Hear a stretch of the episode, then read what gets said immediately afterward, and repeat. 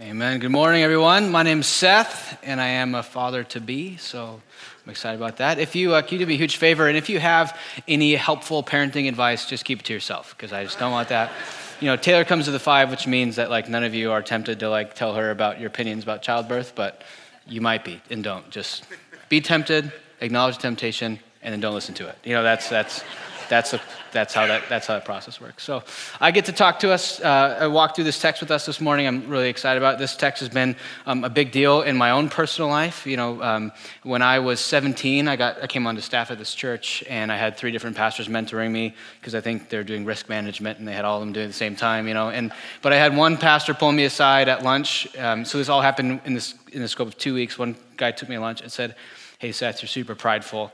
Um, I want you to memorize Philippians 2, 1 through 11. And I said, easy, I'll nail that. And I went home, memorized it, came back the next week, and was like, boom, what else you got? Not prideful. You know, like, uh, got it, memorized. Then another guy took me out to lunch and said, hey, Seth, you know, we've been seeing a lot of, or I've been seeing a lot of pride in your life. I don't know if these guys had like a pre meeting ahead of time and then like swooped in on me and says, Hey, I want you to read this book by Andrew Murray. It's called Humility. You should read this book. And I thought, you know, sweet, you need it done by next week, no problem. Read the book, you know, came back, read the book. What else you got? It was, you know, I thought you were trying to challenge me here, you know. And then another guy come up to me and say, Hey, Seth, how's working on your pride going? I said, Excellent. You know, I pretty, I don't, why? You know, like this, why do people keep talking about this? I don't know your problem is. I worked on that last week. We can move on, you know. And, and, and this is this, this weird reality about pride, which is the opposite of humility, um, and how my experience in particular is that it's kind of like if you want to work on your humility, the best way to do it is to like not to like try to become humble. Um, or the, if you want to work on your pride and like you stare at your pride, you'll end up kind of just being proud about how you conquered your pride. And it's this real kind of self defeating downward spiral that ends up making you just more concerned with yourself and obsessed with yourself. And so I've kind of found that like working with like pursuing humility or leaving behind pride is sort of like you know trying to look at you know the solar eclipse. You got to kind of look next to it and and look forward. And even here when paul is instructing the church to like hey you need to be humble he doesn't say how do you be humble? Well focus on repenting from your pride. Mostly he says focus on looking at the way that jesus lived. That if we want to actually become humble people in the way of jesus the way is not to just become increasingly self-obsessed regarding our pride chronically self examining ourselves, thinking, like, am I prideful? Is this prideful? Is this prideful? But rather, it's to actually behold and gaze at and look to Jesus. He says, look to this path of Jesus. Have this mind among yourselves, which is yours in Christ Jesus, who did this and this and this and this. And so it's actually a matter of beholding and staring at and gazing at Jesus that we actually find ourselves almost accidentally as a symptom growing in humility that it's actually our obsession with and our worship of and our connection to and our beholding of Jesus that will lead us towards humility. So if you're anything like me and you're like an A-type person who loves to like receive challenges and then conquer them and then win, um, that means that you are arrogant, and that and that also means that this conversation about humility might be self-defeating.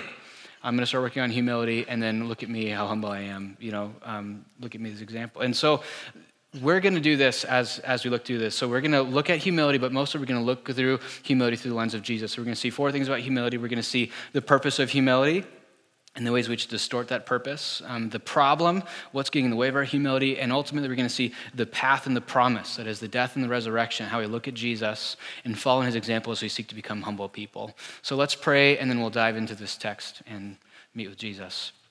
Father, thank you for your Son and his humility, and his humility is the stuff of our salvation that if Jesus did not humble, our, humble himself, we would be totally lost. We'd be absolutely unsaved.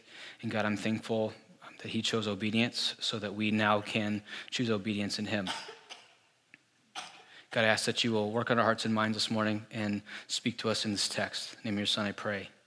Amen. So, first things first, we see the purpose of humility. Look with me in um, chapter 2, verse 2. So, Paul is saying if there's any encouragement in Christ, which he's saying there is, if there's any comfort from love, which there is, any participation in the Spirit, which you have, any affection and sympathy, any love for one another as a people. So, if you all really are Christians, which you are, complete my joy by being of the same mind, having the same love being of full accord and of one mind. So, Paul here is mostly saying that the big idea here and the thrust and the purpose for why I'm going to get into this discussion of humility is so that you would be unified that you would be together.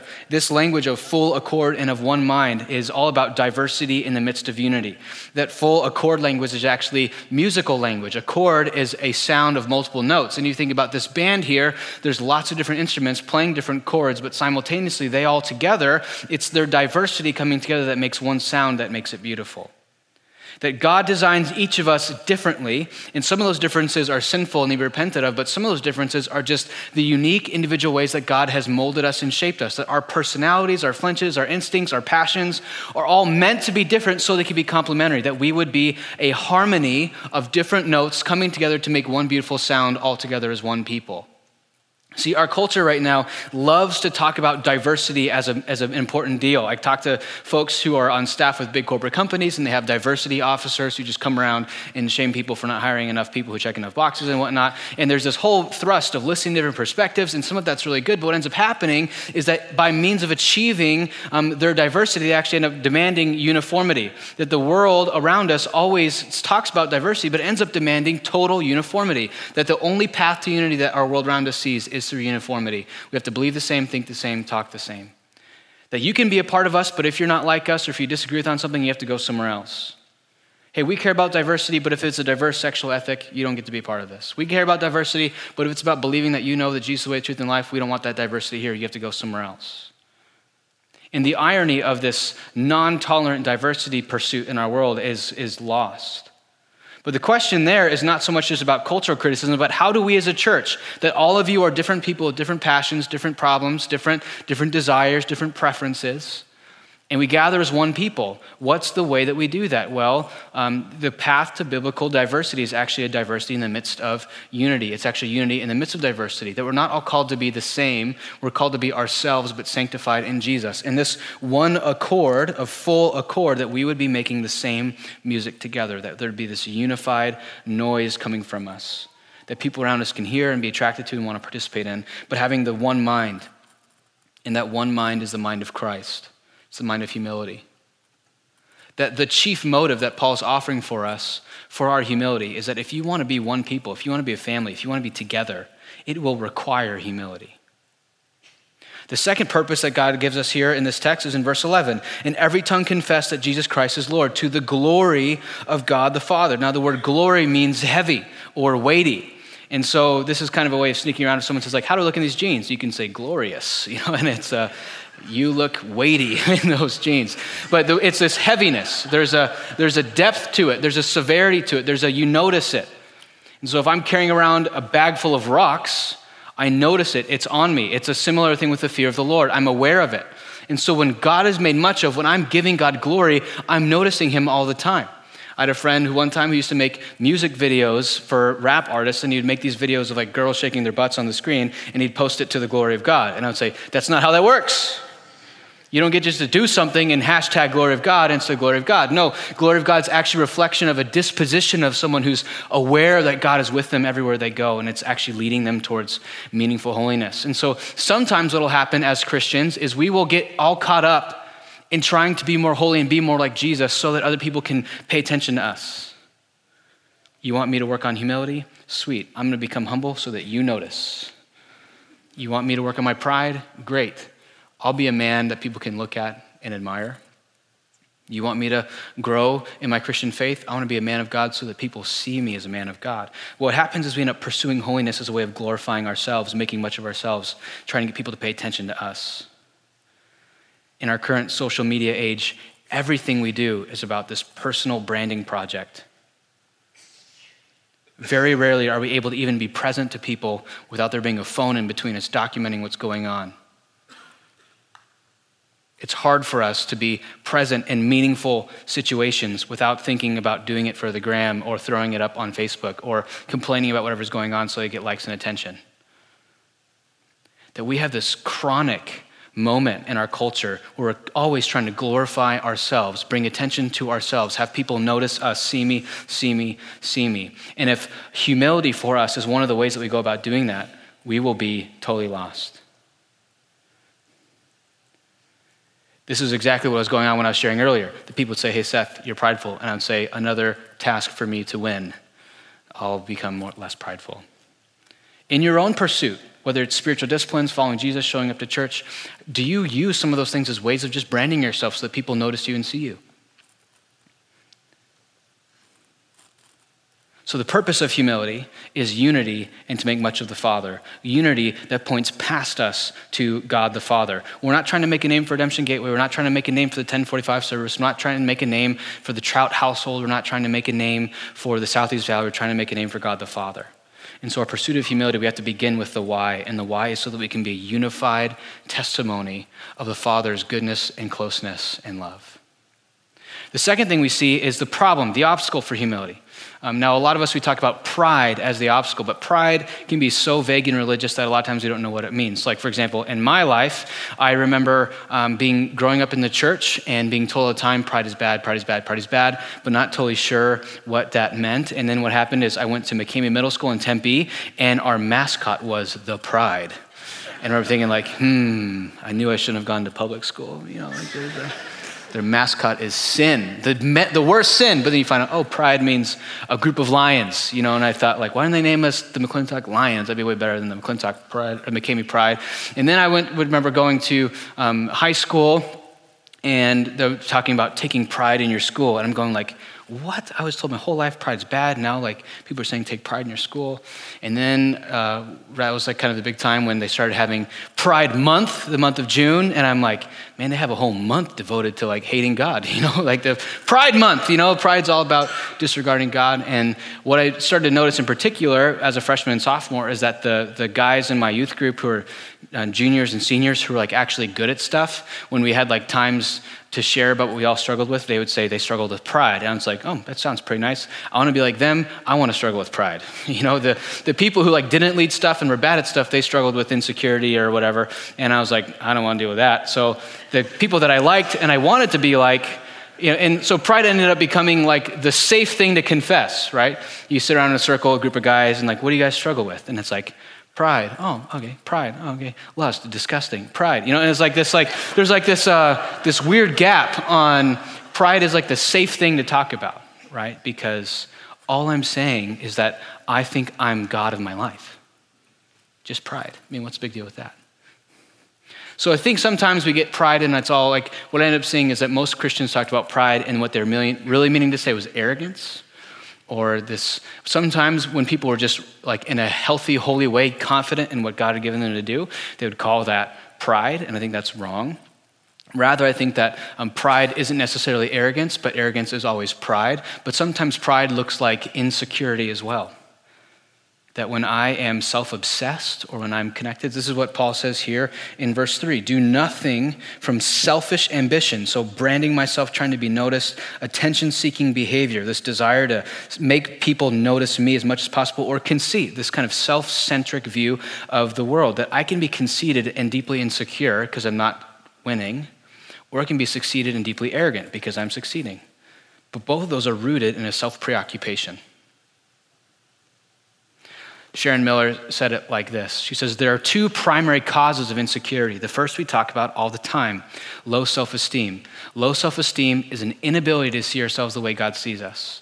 When our self image is primarily shaped by wounds or lies, the pain is real and damaging, and the gospel has an answer for it. God absolutely desires to restore our self understanding by aligning it with the truth of His word. We rightly respond to low self esteem with biblical affirmation. There's a second cause of our insecurity self preoccupation. What we need isn't to think more highly of ourselves, but to think of ourselves less. The reason self preoccupation causes insecurity is that it raises the stakes on dating, parenting, working, serving by turning it all into a referendum on our worth. Every slight, every rejection, every awkward interaction must be about us. Such a focus is crushing.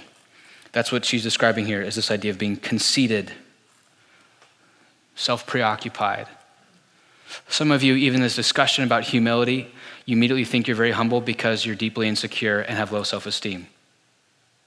You're not. Low self esteem, deep, crippling insecurity is actually pride because you're saying, my view of myself matters more than God's view of me. because you are made in the image of God, deeply beloved, pursued, chosen, desired, wooed, given gifts, given abilities, called to subdue and have dominion over the face of the earth, and God has entrusted things for you to do. And if you sit there and say, I don't matter, I'm not that valuable, you disagree with God and you think that your interpretation is more important than His, and that's pride. If that's you and you have this low self esteem thing, the answer isn't just to develop high self esteem, but the answer is to begin to develop agreement with God on who He says you are.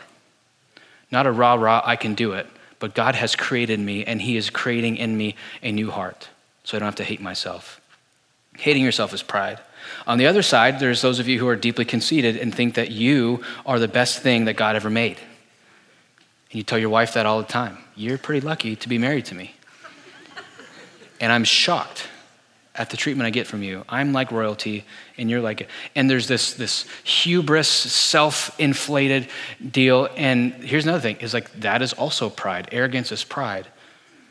How do you distinguish between arrogance and confidence? I would say um, arrogance, especially in a biblical sense, is self-confidence apart from God's creation, and it's actually self-confidence that makes you view yourselves in a hierarchy compared to other people when you say that my gifting and talent is worth more than other people's gifting and talent.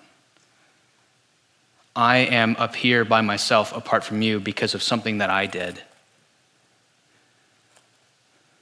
It's actually this entitled high view of self. And these are the enemies. So I'd say those things, both low self esteem and self preoccupation, lead to an insecurity because even if you project as an arrogant, confident person, there's this deep, terrorizing fear you have that at any moment you could shatter the illusion and fall through the glass, and people will see you for being what you really are, and that's a pretender.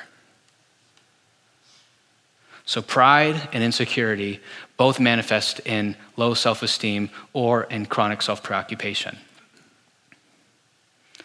So, that's what gets in the way of this. The question is, what do we do about it? Like I said earlier, Jesus, or Paul, um, Jesus through Paul, is actually pointing to us here's what you do, here's the path. So I want us to see this that this is a way of participating in what Jesus has done to appropriate his mindset and heart to us, because we want to have the mind of Christ. That ultimately, pride is not the mind of Christ. The only person who could have been technically okay with having pride is Jesus, and he didn't take it. So here's the path um, that we're going to look at. It starts in, in verse 4. Let each of you look not only to his own interest, but also to the interest of others. So what we're going to see is actually actually that there's four parts to this path. And the part one begins with this it's cease grasping. Verse 6 Who, though he was in the form of God, did not count equality with God a thing to be grasped.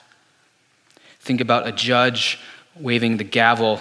The, the, the, gavel represents the authority or the power. Or think about Thor from the Marvel Universe grabbing his hammer, and that's like the, the concentration of his power. Jesus had the authority of God and he did not consider a thing to be grasped, meaning that he, being fully God, had every single right and every single ability to exercise his will in every single way, and he, instead of holding on to that, let go of it and became a servant.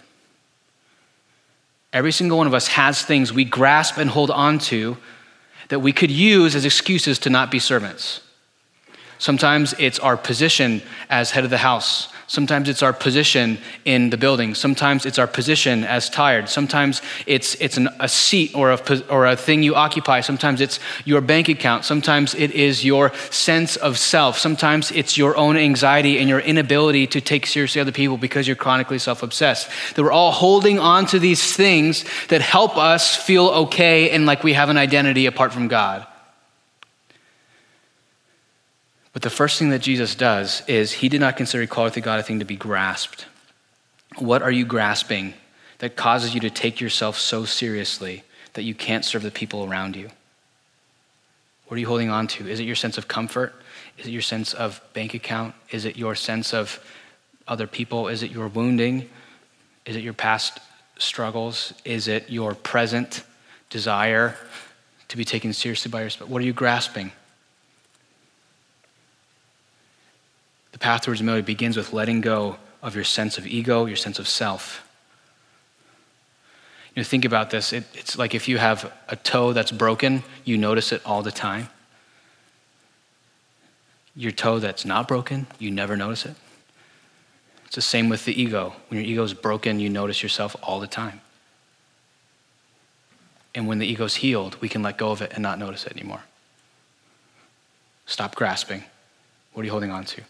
The second thing we hear, see here is unbalancing the scale. This is verse 3. Do nothing from selfish ambition or vain conceit, but in humility count others more significant than yourselves. Look not only to your own interests, but interests of others. So here what it says is look not only to your own interests, but also the interests of others. Some of you who have a poor sense of boundaries or really low self esteem, you just don't even look to your own interests. You just allow yourself to be used up, raised, and you become bitter because you say yes to people all the time. You never say no. You overserve, and you get mad at them for asking you to say, for asking them to do, for when they ask you to do stuff. You need to look to your own interests. There's a recognition here of you staying alive. It's the whole idea of when the plane thing goes down, you put the mask on yourself first, then you put the mask on other people. Some of you are shriveling up because you can't tell people no because you feel like you have to save everybody. You feel like if you don't, then who will? And there's actually this prideful sense of Messiah that comes from not telling people no, because I have to save people. Otherwise, they will not be saved.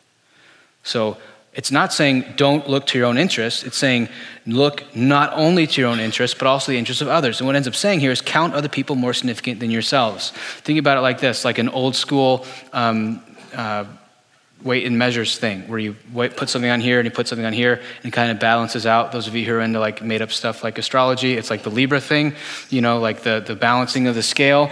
And what ends up happening is everybody in this room and every person on the planet believes that they're not biased. You know how many people i hear describe themselves as political moderates who are just not? Oh i'm right in the middle. I'm the best of both worlds I hear, I listen. Everyone believes they're biased. Everybody believes they're not biased, and everyone's biased. It's kind of like when people say that they're very good listeners, those people are the worst listeners. I hear you, I hear you. I'm a good listener.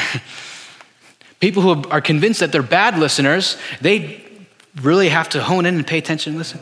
But here's the believe that you are biased in favor of yourself significantly and then what you need to do is then count everybody else's as more significant than your own. So if everybody kind of begins with a scale that suppose there's like one pound always in favor of you, what Paul is saying here is do the opposite. Kind of like think about it like this if you have a family of four and you're the dad, you get one vote and the other three people get two votes. You literally count others as more weighty or significant than yourselves. This is the message to people who are in power, positions of power in particular. That when you're in charge, you have to work extra hard to consider other people. And this actually is the measure of humility for Paul. Are you able to count others more significant than yourselves or not? Are you willing to count others more significant than yourselves or not?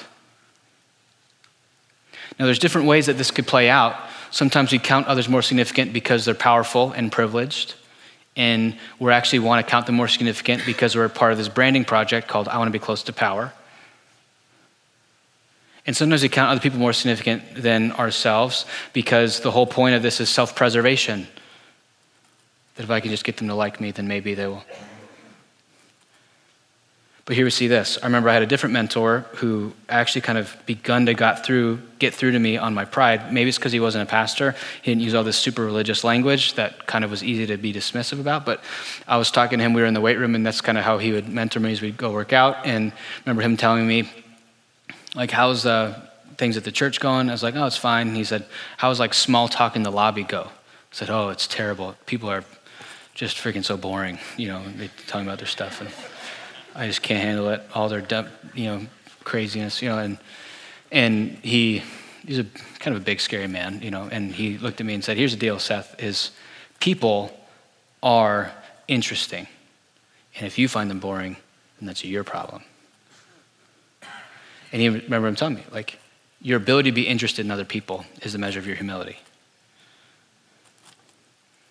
And the more I reflect on that, that was like probably 11 years ago, the more I see this reality of people are made in the image of God and God designed them and He's writing their story. And if I can't get on board with this curiosity and this listening and this showing up and paying attention with these people, then I am the boring one. You, maybe some of your parents say this when your kids say, I'm bored. And you say, boring people are bored. Go make something fun to do. You know, Similar, if you're bored with people, you're boring. You're inattentive, you're a poor listener, you're prideful, you're arrogant. This happens all the time. So when people come to you and tell you about stuff and you're not interested, whose problem is that? Yours. I'm not saying everybody's an excellent storyteller, but I'm saying when your wife comes to you with a recipe and you go, not interested, you know what I say? Get over it and get interested. When your kid comes to you and likes Spider Man comics and you think that comics are dumb, you know what you get to do? Get over it and get interested in Spider Man comics. That's how this works. You count others more significant than yourselves, including their interests, to take an interest in people. C.S. Lewis actually put it like this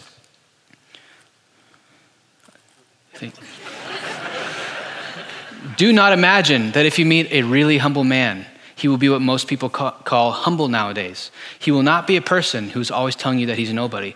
Probably all you will think about all you will think about him is that he seemed a cheerful chap who took a real interest in what you said to him.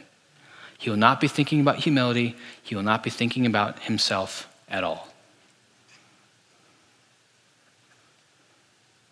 To be interested in people. You know, some of the most interesting people I know are the most interested in other people persons. They have this chronic curiosity that's not like they're interrogating people, like trying to find out what's really going on. Like, not the skeptical, questioning, light in the eyes, FBI thing, but just a genuine curiosity, like a friendly connection with people. So that's step two, is you unbalance the scale in favor of other people. Step three is change your posture.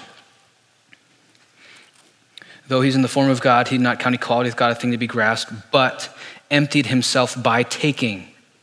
A lot of times we think that spiritual maturity is like this spontaneous internal thing that just develops and the spirit moves, and sometimes that's the case. But most of the time, it is you take an intentional step of faith to change your external behavior in a way that leads to eventual heart change. Sometimes heart change leads to behavior change, sometimes behavior change leads to heart change. If you want to be have the mind of a servant, sometimes you need to go be treated like a servant for a while and feel how it feels. Tom Shrader, who planted uh, Redemption Gilbert a long time ago, he would say, Everyone loves the idea of being a servant until you're treated like one. Some of you aren't servants. You don't adopt the mind of Christ. And a lot of it is this unwillingness to just serve, to hand out programs, to play with kids, to help set up chairs to take out the trash at work. Pick a chore that your wife does, do it. Pick something that she really cares about that you don't care about. Care about it and do it. Your wife doesn't care if the bed's made. I mean, your wife cares if the bed's made, you don't. Make the bed. Be a servant. Take the form. That this external change in the posture often is what God uses to help us adopt the mentality and the heart of a servant. We don't just spontaneously sit around and wait. And last one is this fourth one. It says, do not stop.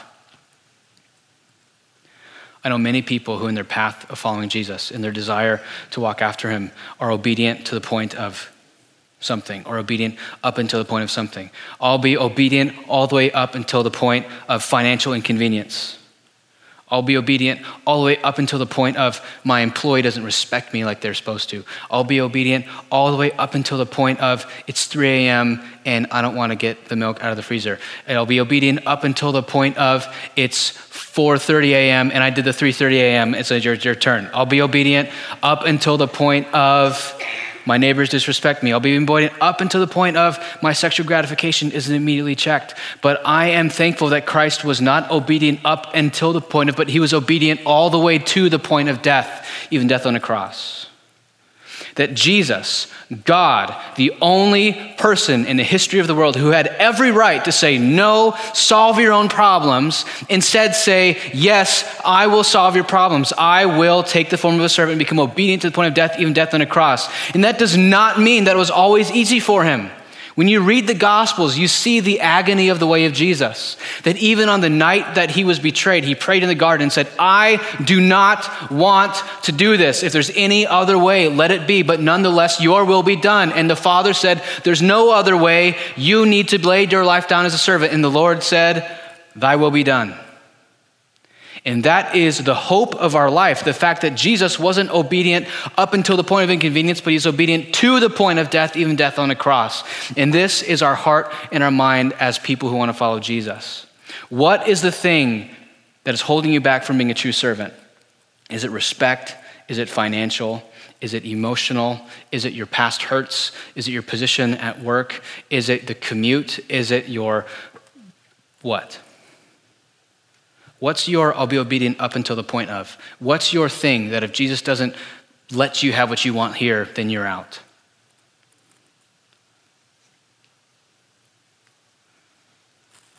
We all have things that are competing for God in our lives. For most of us, it's ourself. Sometimes it's other things. Think through that. Do not stop. And here's the last piece is the promise. This is verse 9. Therefore, God has highly exalted him and bestowed on him a name that's above every name. So, the name of Jesus, every knee should bow in heaven and on earth and under the earth, and every tongue confess that Jesus is Lord to the glory of God the Father. Jesus does the dying, and the Father does the rising. And it's the same in our life.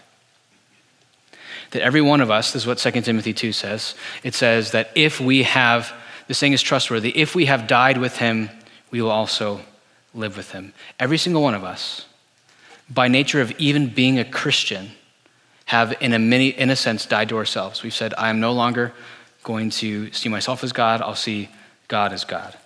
That's part of repentance. Who is the Lord of my life? Not me. But there's this every single day walking that out, applying it that I need to live in. And so we can, on a daily basis, die in the small things and die to ourselves in the big things, internally and externally. Die to our perspective, die to our selfish ambition, die to our conceit, die to our interests for the sake of other people's interests. We can die to these on a regular basis. And the reason we're able to do that is ultimately our security and trust in the grace of Jesus. That on the last day, at the resurrection, I will be raised imperishable and be with the Son. That is our ultimate hope. So, hope is not optimism. I hear a lot of Christians who are optimists. I'm not an optimist, not because I'm a pessimist, but I think that optimism is mostly naive. But I believe in hope. Hope is a true belief in a future act of God. Optimism is just this belief that things get better because human progress or whatever. I really believe in a future act of God to make all things new. That's hope, it's not optimism. And so, what enables me on a regular basis to die to myself, and what enables you on a regular basis to die to yourself, and what enables us on a regular basis to say no to our interests and others, is the fact that God sees even others don't see. Is the fact that I'm following in the way of Christ, I'm sharing in Christ's sufferings. Not all suffering is sharing in Christ's sufferings, but the suffering that leads me to serve for the name of Jesus to the glory of the Father. This is sharing in Christ's sufferings that I die with him so that I will be raised with him. Now, a lot of you, you get to experience what we call foretaste of that future resurrection, meaning you serve your wife on Friday, and on all weekend long, you have a, a rich, well connected marriage. You get down on your stomach and play with your kids on Monday, and you get to make this eye contact with your child, and it's rich. You serve and are unseen and go the extra mile and don't cut corners at work, you get a promotion. That's a foretaste of the resurrection. We serve and God raises. But a lot of you, you have had no foretaste, no preview of that future resurrection. You've served in unseen ways. You've been kind, you've been considerate, You've given away, you've been generous. And it's just death upon death upon death upon death, not being noticed, not reaping any rewards, no real benefit. And you're just obeying, and the descent is long and it's lonely. Thank you for doing that. I hope you keep on that path. I pray that you get these glimmers of resurrection and that you experience moments of real encouragement and you see the effect and the benefit. But ultimately, if we're serving in order to reap reward, that's just self interested motivation again. But we serve to be with Jesus. We die to be risen ultimately on the last day, maybe in chunks here and there until then. I think about, in particular, a handful of friends that I have who serve and people maybe don't notice. Like a woman who's new to the job, most competent person on the staff. Has to deal with these people who are less competent than her and her bosses. And she could gripe and complain and turn it into this attention seeking opportunity, but she serves and allows them to be in process and lets them develop and grow. Think about another friend of mine who's a CEO of a tech company, and he holds babies in this church on a regular basis, and he doesn't want attention for it. Think about another friend of mine who's in this chronically gossipy environment and gets excluded relationally because she won't participate in the anxiety dust storm of who's going to get it next. She doesn't get noticed for that, she gets left out for that. And a lot of you who have served in unseen ways, who have died to yourself, have died to yourself, and it hasn't been thanked, hasn't been noticed, but you're staying on the path. That's one of the things I love about this letter and I love about this church, is Paul says this have this mind among yourselves, verse 5, which is yours in Christ Jesus. Paul is saying this in an encouraging way. I see this mind in you already. Fan it into flame. Think about a fire log that needs to be poked and prodded for the fire to keep going, but the fire's already there. I feel like this fire is already burning at this church. When I talk about new folks in their first experience, in the lobby, whatever it is, there's an attentiveness, a willingness to see people, an ability to walk slow and to be curious. That I see this in our church in really powerful ways. And I think it's because we all have a friend who, though he's in the form of God, did not count equality with God a thing to be grasped, but made himself nothing, taking the form of servant. Being found in the likeness of man, he humbled himself, became obedient to the point of death, even death on a cross. And that's the man we want to follow. Let me pray. Father, thank you for being good to us. Thank you for being patient with us. Thank you that your son uh, chose the way of humility, the way of obedience.